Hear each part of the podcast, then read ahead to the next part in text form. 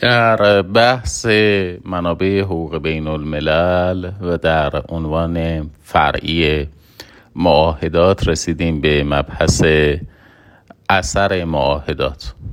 معاهدات به طور کلی برای طرفین معاهده لازم الاجرا هستند و در مواردی آثاری برای اشخاص ثالث در پی دارند. نقض معاهده توسط طرفین هم در قبال اطراف معاهده یا دیگر اطراف معاهده موجبات مسئولیت بین المللی رو در پی خواهد داشت. میبایست آثار معاهده رو در بخش‌های مختلف ساختار حاکمیتی داخلی مرور کنیم. معاهدات نسبت به قوه مجریه دول متعاهد آثاری دارند. معاهدات به خودی خود از منابع حقوق داخلی نیستند و قوه مجریه با وضع قاعده داخلی مفاد معاهده رو برای نهادهای حکومتی و غیر حکومتی و افراد الزام آور میکنه. در ایران این فرایند با امضای معاهده، انتشار معاهده و انقضای مهلت پس از انتشار محقق میشه. همینطور معاهدات نسبت به قوه مقننه در ساختار حاکمیت داخلی کشورها مؤثره. قوه مقننه میبایست اقدامات قانونی لازم رو برای اجرای معاهده انجام بده. از جمله اقداماتی که قوه مقننه در ارتباط با اجرای معاهدات باید انجام بشه بده میتونیم به تصویب قوانین جدید اشاره بکنیم، نسخ قوانین موجود که با مفاد معاهده در تعارض هستند، اصلاح قوانین موجود برای ایجاد تطبیق بین اونها و معاهدات، گشایش اعتبار مالی لازم برای اجرای معاهده از جمله پرداخت حق عضویت در سازمان‌های بین المللی فل جمله اقداماتی هستش که قوه مقننه در ارتباط با معاهدات میبایست انجام بده. همینطور معاهدات نسبت به قوه قضاییه هم دارای آثاری است. اجرای معاهدات در حل و فصل اختلافات از جمله در دعاوی بیگانگان میبایست مورد توجه قرار بگیرند و معاهدات ممکن است موجد حقی برای افراد یا بیگانگان باشند. دستگاه قضایی داخلی به دلیل مواجهه با مانع مسئولیت اجازه رسیدگی به اختلافات علیه دولت‌ها و سازمان‌های بین المللی رو نداره. یعنی تابعان حقوق بین الملل در نزد دادگاه‌های داخلی قابل محاکمه نیستند. یکی از موارد نقض این قاعده را در مقررات داخلی ایالات متحده آمریکا می‌بینیم. قانون لغو مسئولیت دولت‌های حامی تروریسم که به دستگاه قضایی ایالات متحده آمریکا اجازه می‌دهد استماع بکند دعاوی علیه دولت‌هایی رو که دولت یا قوه مجریه در ایالات متحده به عنوان دولت حامی تروریسم تلقی کرده و این به منزله نقض مقررات مربوط به مسئولیت تابعان حقوق بین الملل در نزد مراجع قضایی داخلی است. همینطور معاهدات ممکن است نسبت به اشخاص عادی ایجاد حق و تکلیف بکنند. نظریه مشورتی سال هزار و نهصد و بیست و هشت دیوان دائمی دادگستری در قضیه صلاحیت دادگاه دانزیگ مقرر میکنه که معاهدات میتوانند در چارچوب قصد متعاهدین حقوق و تکالیفی برای افراد پدید آورند و دادگاه‌های داخلی موظف به اجرای این مقررات هستند. بخش قابل توجهی از مقررات مربوط به تجارت بین الملل که معاهدات مبنای ایجاد اونها بوده به طور مستقیم ایجاد کننده حقوق و تکالیف برای افراد در روابط قراردادی و در روابط تجاریشون هستند. نسبت به ثالث اصولاً اصل نسبی بودن معاهدات اجرا میشه و در کنار اصل نسبی بودن معاهدات استثناءاتی هم وجود داره. اصل نسبی بودن معاهدات مقرر میکنه که معاهدات برای طرفهای معاهده لازم الاجراست و معاهدات برای ثالث لازم الاجرا نیست. اما سوال این هستش که ثالث کیست؟ ثالث تابعی از حقوق بین الملله که طرف معاهده یا طرف متعاهد نباشد، اما از این که بتواند به عضویت معاهده در بیاد یا اینکه امکان عضویت در معاهده برای اون ثالث وجود نداشته باشه. در اینجا باید طرف معاهده و طرف متعاهد رو تعریف بکنیم. طرف معاهده تابعی است که به معاهده اعلام رضایت کرده و معاهده در مورد او لازم الاجرا شده. اما طرف متعاهد تابعی است که به معاهده اعلام رضایت کرده اما معاهده هنوز برای او لازم الاجرا نشده. از استثناءات اصل نسبی بودن معاهدات ایجاد حق برای ثالث در معاهده است که البته ایجاد حق برای ثالث تابع شرایطی است. نخست این که طرفین قصد ایجاد حق برای ثالث داشته باشند. دو دیگر این که ثالث با ایجاد حق به نفع خودش موافق باشه. البته سکوت ثالث به معنای موافقت اوست. همینطور برخورداری از حق برای ثالث ممکن است که مشروط به شرایطی باشه که در این صورت رعایت این شرایط توسط ثالث برای بهره‌مندی از حق به موجب معاهده‌ای که طرف معاهده یا طرف متعاهدش نیست الزام آور خواهد بود.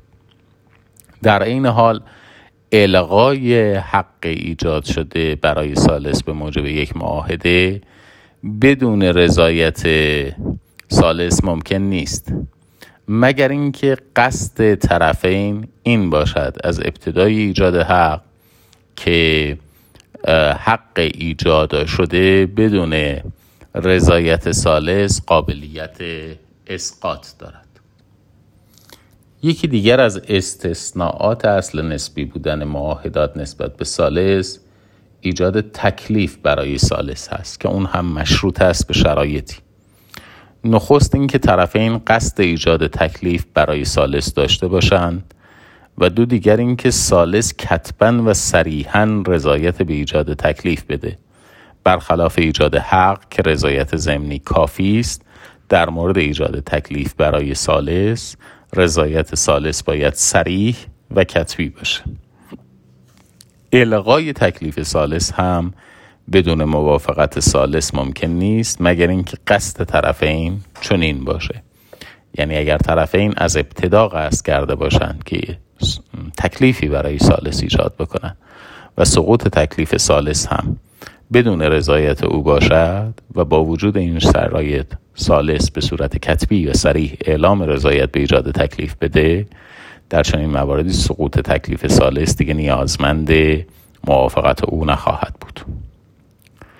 معاهدات موجد آثار برای ثالث گاهی اوقات از طریق سازوکار خاصی ایجاد می شوند، مثل معاهدات متضمن قید الحاق، یعنی معاهداتی که امکان الحاق ثالث رو پیش بینی کردند و از این طریق حقی برای ثالث ایجاد شده.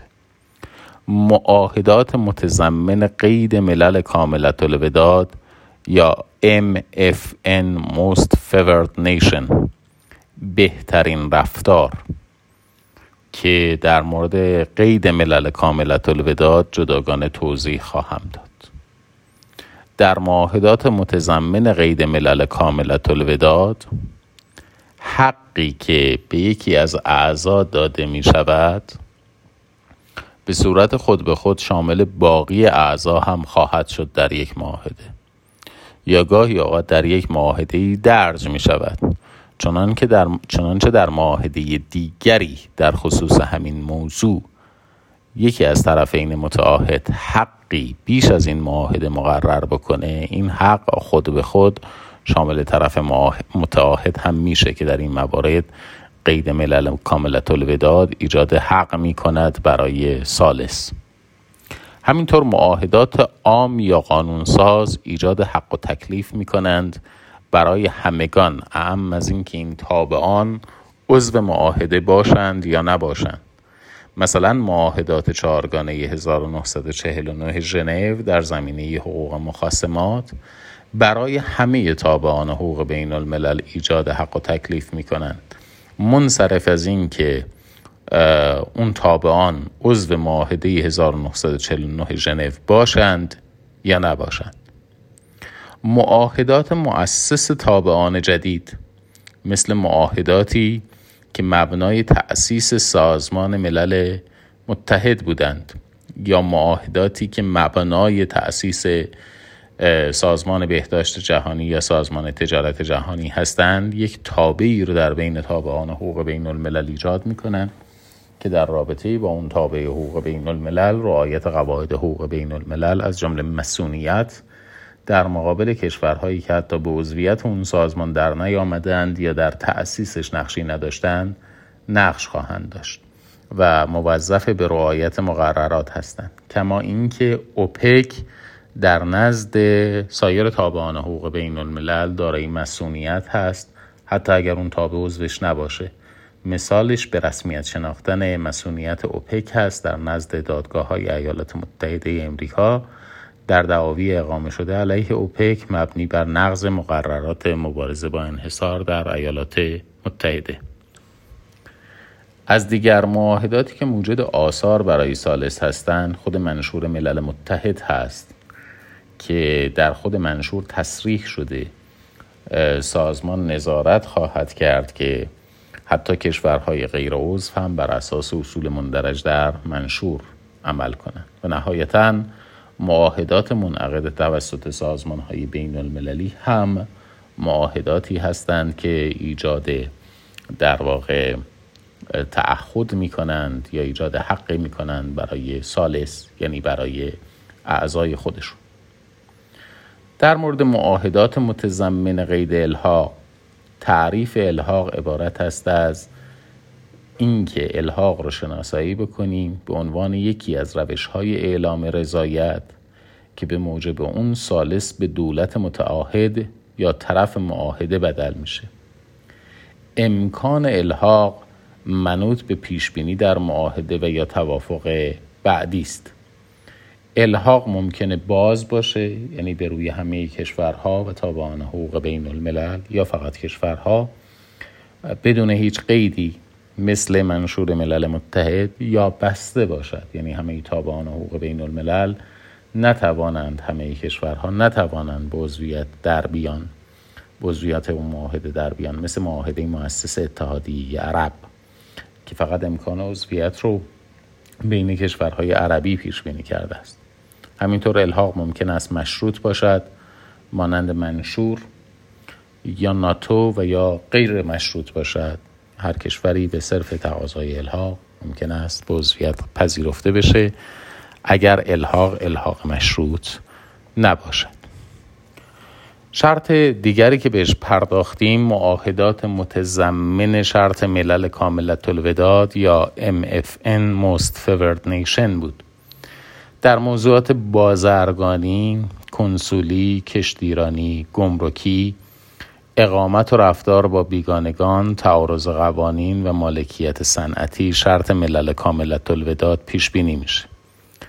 بنابر تعریف شرط ملل کاملةالوداد شرطی است که به موجب اون در صورت اعطای حقی بیشتر از آنچه که در یک معاهده آمده به ثالث، یعنی اگر حقی به یک ثالثی داده بشود در گذشته، حال یا آینده، حق مذکور که به ثالث اعطا شده خود به خود شامل حال طرف معاهده هم می شود.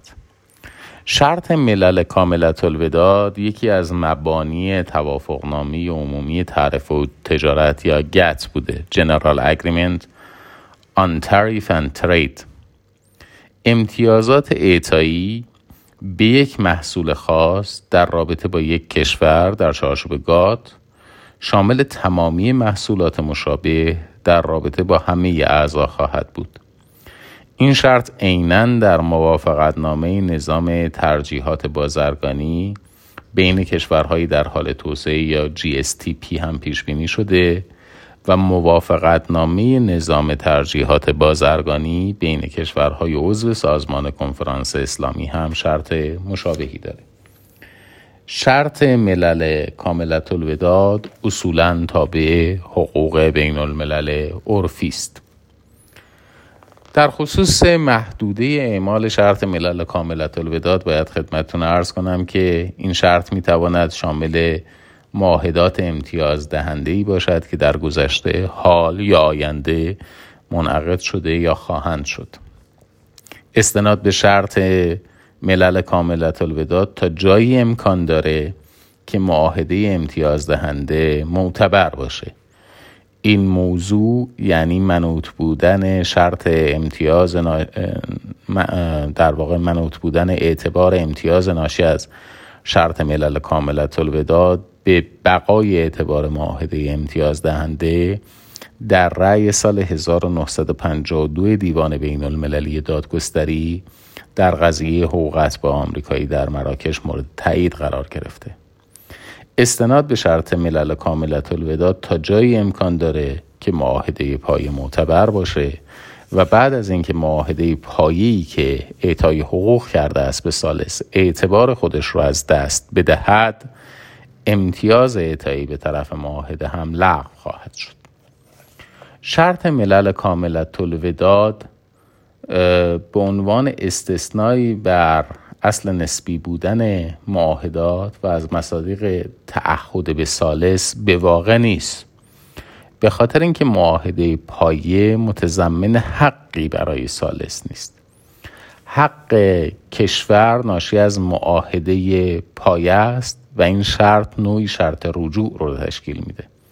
محتوای شرط رجوع ارجاع معاهده به معاهده دیگری است که با یکدیگر ارتباط ارگانیک ندارند. همونطور که پیش از این عرض کردم، معاهدات قانونساز یا معاهدات عام هم از استثناءات اصل نسبی بودن معاهدات هستند. تأثیر معاهدات قانونساز یا عام برای اشخاص ثالث از حیث ایجاد حق و تکلیف از قواعد عرفی حقوق بین الملل هست. معاهدات قانونساز رو به دو دسته تقسیم می شود کرد. یکی معاهدات تدوین کننده عرف که محتوای این معاهدات عرفه و به همین دلیل برای دولت‌های غیر متعهد هم الزام آور هستند. این امر که معاهدات تدوین کننده عرف به دلیل محتوای عرفی خودشون به عنوان منبع سوری عرف بر تابعان حاکم هستند، مورد تایید معاهده هزار و نهصد و شصت و نه وین در زمینه حقوق معاهدات قرار گرفته. گذشته از معاهدات عام یا قانونسازی که تدوین عرف می‌کنند، معاهدات موجد وضعیت‌های عینی هم ایجاد حق و تکلیف برای ثالث می‌کنند به عنوان معاهده قانونساز یا عام، مثل معاهدات مربوط به آبراهای بین المللی و معاهدات حقوق بشری. از دیگر انواعی که بهش اشاره شد به عنوان معاهدات ایجاد کننده حق و تکلیف برای ثالث و به عنوان استثنایی بر اصل نسبی بودن معاهدات اشاره شد به معاهدات مؤسس تابعان حقوق بین الملل.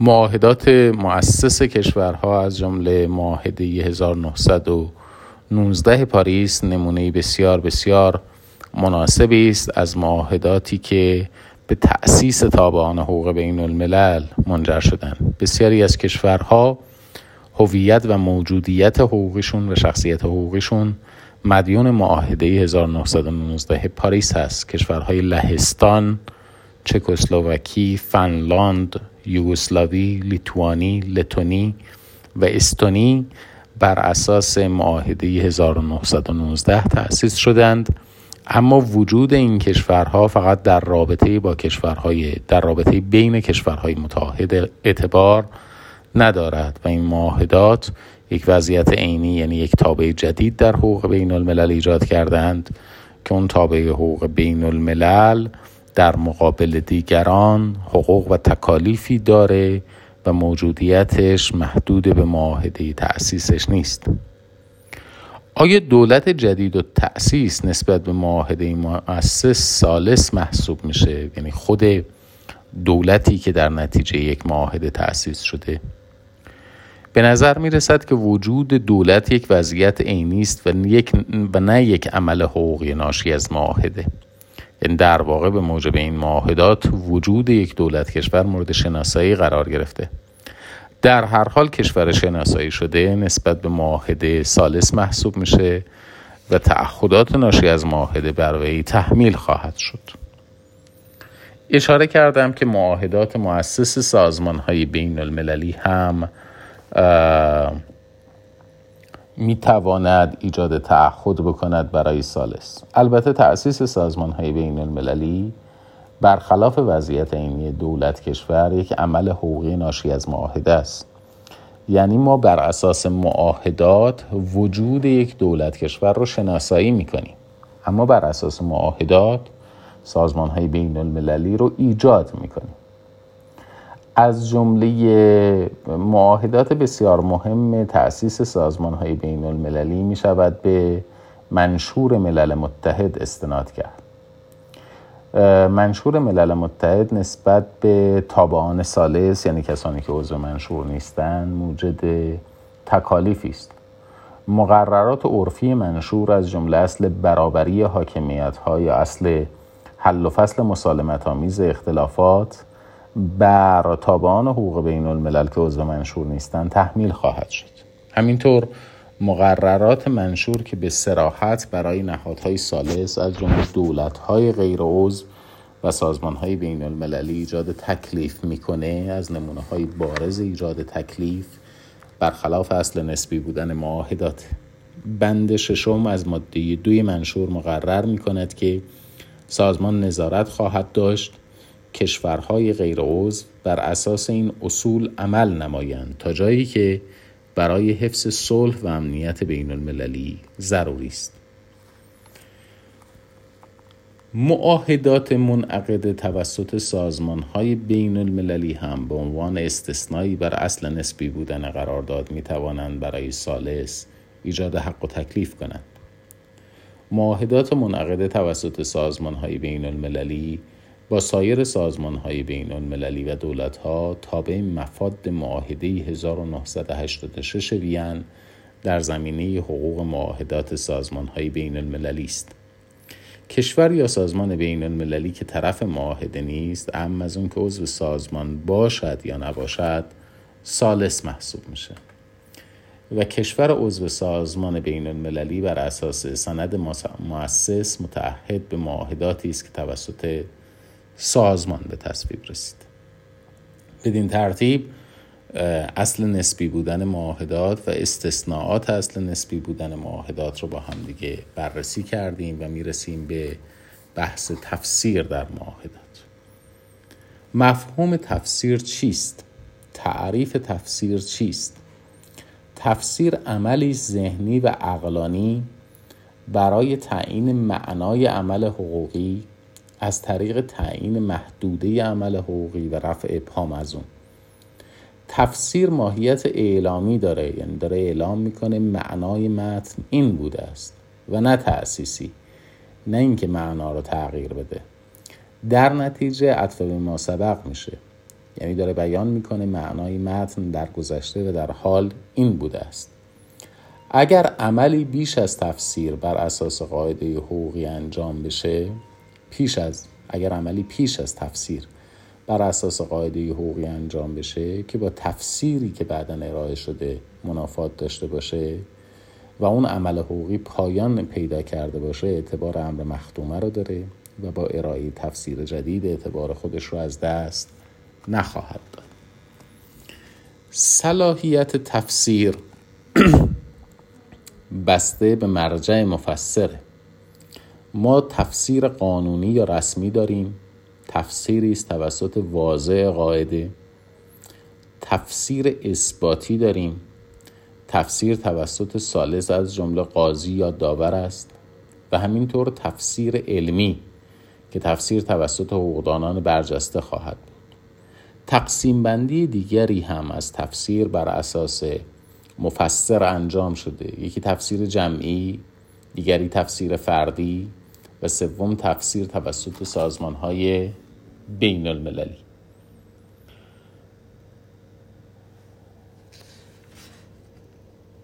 خب نوعی تفسیر هم وجود داره، تفسیر یک جانبه که از حاکمیت و شخصیت حقوقی مستقل طرف معاهده ناشی میشه. خود تفسیر یک جانبه انواعی داره.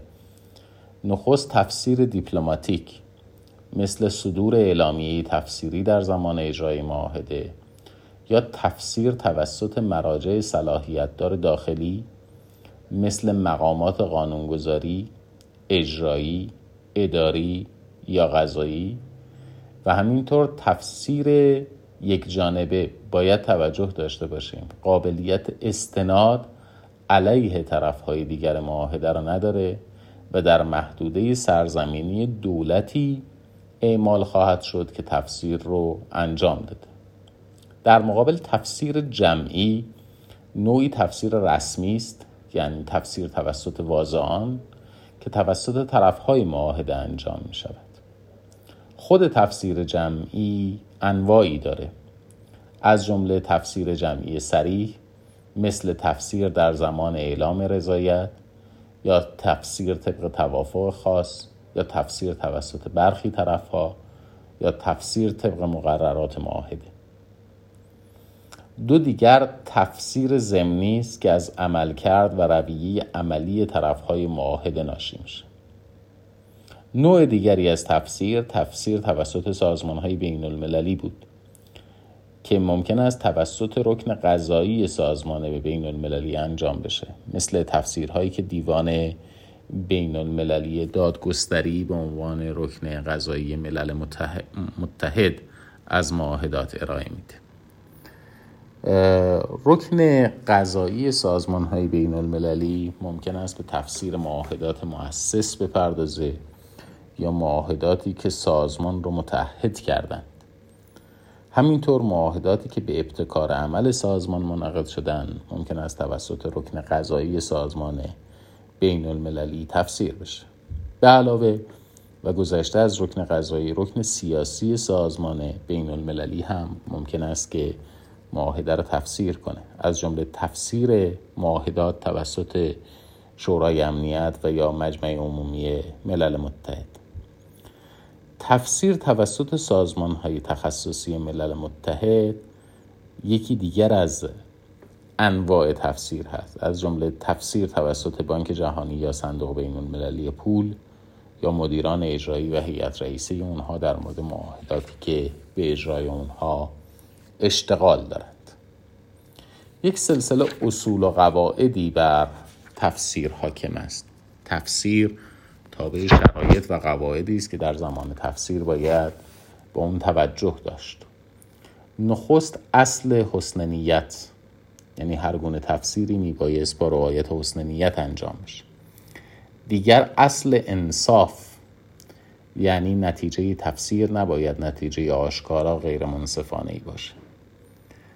و اصل آثار مفید، میبایست پرهیز کرد از تفسیرهایی که آشکارا نتایج بی‌معنی و نامعقول داره. همینطور ممنوعیت تفسیر آنچه نیاز به تفسیر ندارد از قواعد تفسیر. و همینطور تفسیر باید بر اساس مفاهیم و معانی معمول انجام بشه. به علاوه تفسیر ضروری است در چارچوب موضوع و هدف باشد و تفسیر در چارچوب سیاق. سیاق چیست؟ سیاق عبارت است از متن شامل مقدمه، بدنه اصلی و ضمایم، به علاوه هر گونه توافق یا سند مرتبط با انعقاد. عوامل ملحق به سیاق، یعنی عوامل دیگری که علاوه بر سیاق در تفسیر باید در نظر گرفت، توافق مؤخر طرف‌ها در تفسیر یا اجراست و همینطور رویه عملی آتی اونها با هدف تفسیر و یا قواعد مرتبط با حقوق بین الملل. نیبین بایست از یک معاهده‌ای تفسیری ارائه داد که به ایجاد تعارض و تناقضی منجر بشه. ما در درس اصول فقه هم این قاعده رو می‌بینیم: الجمع مهما امکن اولا من التر. تا زمانی که دو قاعده رو می شود با همدیگه جمع کرد، نباید از نسخ و تخصیص یک قاعده در رابطه با قاعده دیگه صحبت کرد. تفسیر روش هایی داره. روش ذهنی و روش عینی از معروفترین روش‌های تفسیر هستند. اگر تفسیر بر اساس قصد و نیت مشترک طرفین انجام بشه که از سیاق و کارهای مقدماتی برداشت میشه، ما با تفسیر ذهنی مواجه هستیم. البته استفاده از کارهای مقدماتی برای تفسیر زمانی امکان پذیر است که کارهای مقدماتی در راستای تأیید معنای سیاق باشند. کارهای مقدماتی عبارتند از صورت جلسه مذاکرات، پیشنویس معاهدات و مکاتبات رسمی دولت‌ها. در مقابل روش تفسیر ذهنی، روش تفسیر عینی وجود دارد. تفسیر بر اساس اوضاع و احوال زمان انعقاد معاهده به شرط اینکه اوضاع و احوال زمان انعقاد منطبق با معنای سیاق باشه. انطباق معنای کارهای مقدماتی و اوضاع احوال با سیاق از شرایط مندرج در معاهده هزار و نهصد و شصت و نه وین در زمینه حقوق معاهدات هست. خب موضوع دیگری که باید بهش بپردازیم موضوع اصلاح و تجدید نظر در معاهدات هست. اصلاح عبارت است از تغییر مفاد معاهده در روابط همه طرف‌های معاهده. اما جرح و تعدیل، سازوکار تجدید نظر در معاهده در میان بعضی از طرف‌های معاهده است. پس اگر در روابط همه طرفین مقرراتی تغییر پیدا بکنه، ما با اصلاح مواجه هستیم. اگر در روابط بعضی از اعضا صرفاً اصلاح صورت بگیره، از اصطلاح جرح و تعدیل یا تجدید نظر استفاده میشه. اصلاح و تجدید نظر در معاهدات با توافق صریح طرفین امکان پذیر هستش. توافق متعاقب میتواند انعقاد معاهده‌ای توسط تابعان حقوق بین الملل باشه. همینطور اصلاح باید با رعایت شرایط مندرج در معاهده انجام بشه، از جمله شرایطی که برای اصلاح یا تجدید نظر در معاهدات پیش بینی می‌کنند، گذشتن مدت زمانی خاص برای امکان اصلاح یا تجدید نظر، مثل مدت ده ساله‌ای که در کنوانسیون هزار و نهصد و هشتاد و دو حقوق دریاها پیش بینی شده بود برای اصلاح معاهده. اصلاح و تجدید نظر در معاهدات مستلزم یعنی اصلاح و تجدید نظر در معاهداتی که مستلزم حقوق برای ثالث هستند، نیازمند حداقل رضایت ضمنی و موافقت ثالث با اون اصلاح هستش و در معاهداتی که مستلزم تعهدی برای ثالث هستند، اصلاح نیازمند رضایت صریح ثالث. اصلاح و تجدید نظر در معاهدات ممکن است از طریق عرف یا توافق ضمنی هم واقع شود. گاهی اوقات عرف مؤخر معاهده را اصلاح میکنه. گاهی اوقات رویه طرفهای معاهده در زمان اجرا باعث اصلاح معاهده میشه، از جمله قطعنامه سیصد و هفتاد و هفت اتحاد برای صلح یا قطعنامه آتسن ملل متحد. در منشور پیش بینی شده است وظیفه اولیه حفظ صلح و امنیت بین المللی با شورای امنیت است و اگر موضوعی در شورای امنیت باشه، مجمع عمومی حق اظهار نظر نداره. اما بر اساس قطعنامه سیصد و هفتاد و هفت یا قطعنامه اتحاد برای صلح یا قطعنامه آتسن، اعضا اینطور منشور رو تفسیر کردند و به این ترتیب منشور رو اصلاح کردند که اگر شورای امنیت به دلیل وتوی مکرر یکی از اعضا نتواند تصمیم بگیرد، مسئولیت ثانویه حفظ صلح و امنیت بین المللی در مقابل مسئولیت اولیه حفظ صلح و امنیت بین المللی که بر عهده شورای امنیت است، بر شانه‌های مجمع عمومی گذاشته میشه و در مواردی که شورای امنیت به دلیل وتوی مکرر یکی از اعضا نمیتواند تصمیم گیری بکند، مجمع عمومی در اون خصوص تصمیم گیری خواهد کرد. آیین اصلاح و تجدید نظر با انعقاد موافقتنامه باز هم امکان پذیر هست. آیین اصلاح به این ترتیب است که پیشنهادی به امین معاهده داده میشه، امین پیشنهاد رو برای دیگر اطراف معاهده ارسال میکنه و دیگر اطراف میتوانند مشارکت داشته باشند در اقداماتی که در خصوص پیشنهاد باید صورت بگیره و همینطور حضور در مذاکرات و نهایتاً به انعقاد متن اصلاحی اقدام بکنند. شرایط لازم الاجرا شدن تابع شرایط لازم الاجرا شدن معاهده اولیه است، مگر شرایط دیگری در معاهده در واقع الحاقی پیش بینی بشود. معاهده اصلاحی صرفاً در روابط پذیرندگان لازم الاجرا خواهد بود و الحاق بعد از تاریخ انعقاد معاهده اصلاحی مفروض است که الحاق به معاهده اصلاحی است، مگر آنکه تصریح شود الحاق به معاهده اولیه صورت گرفته.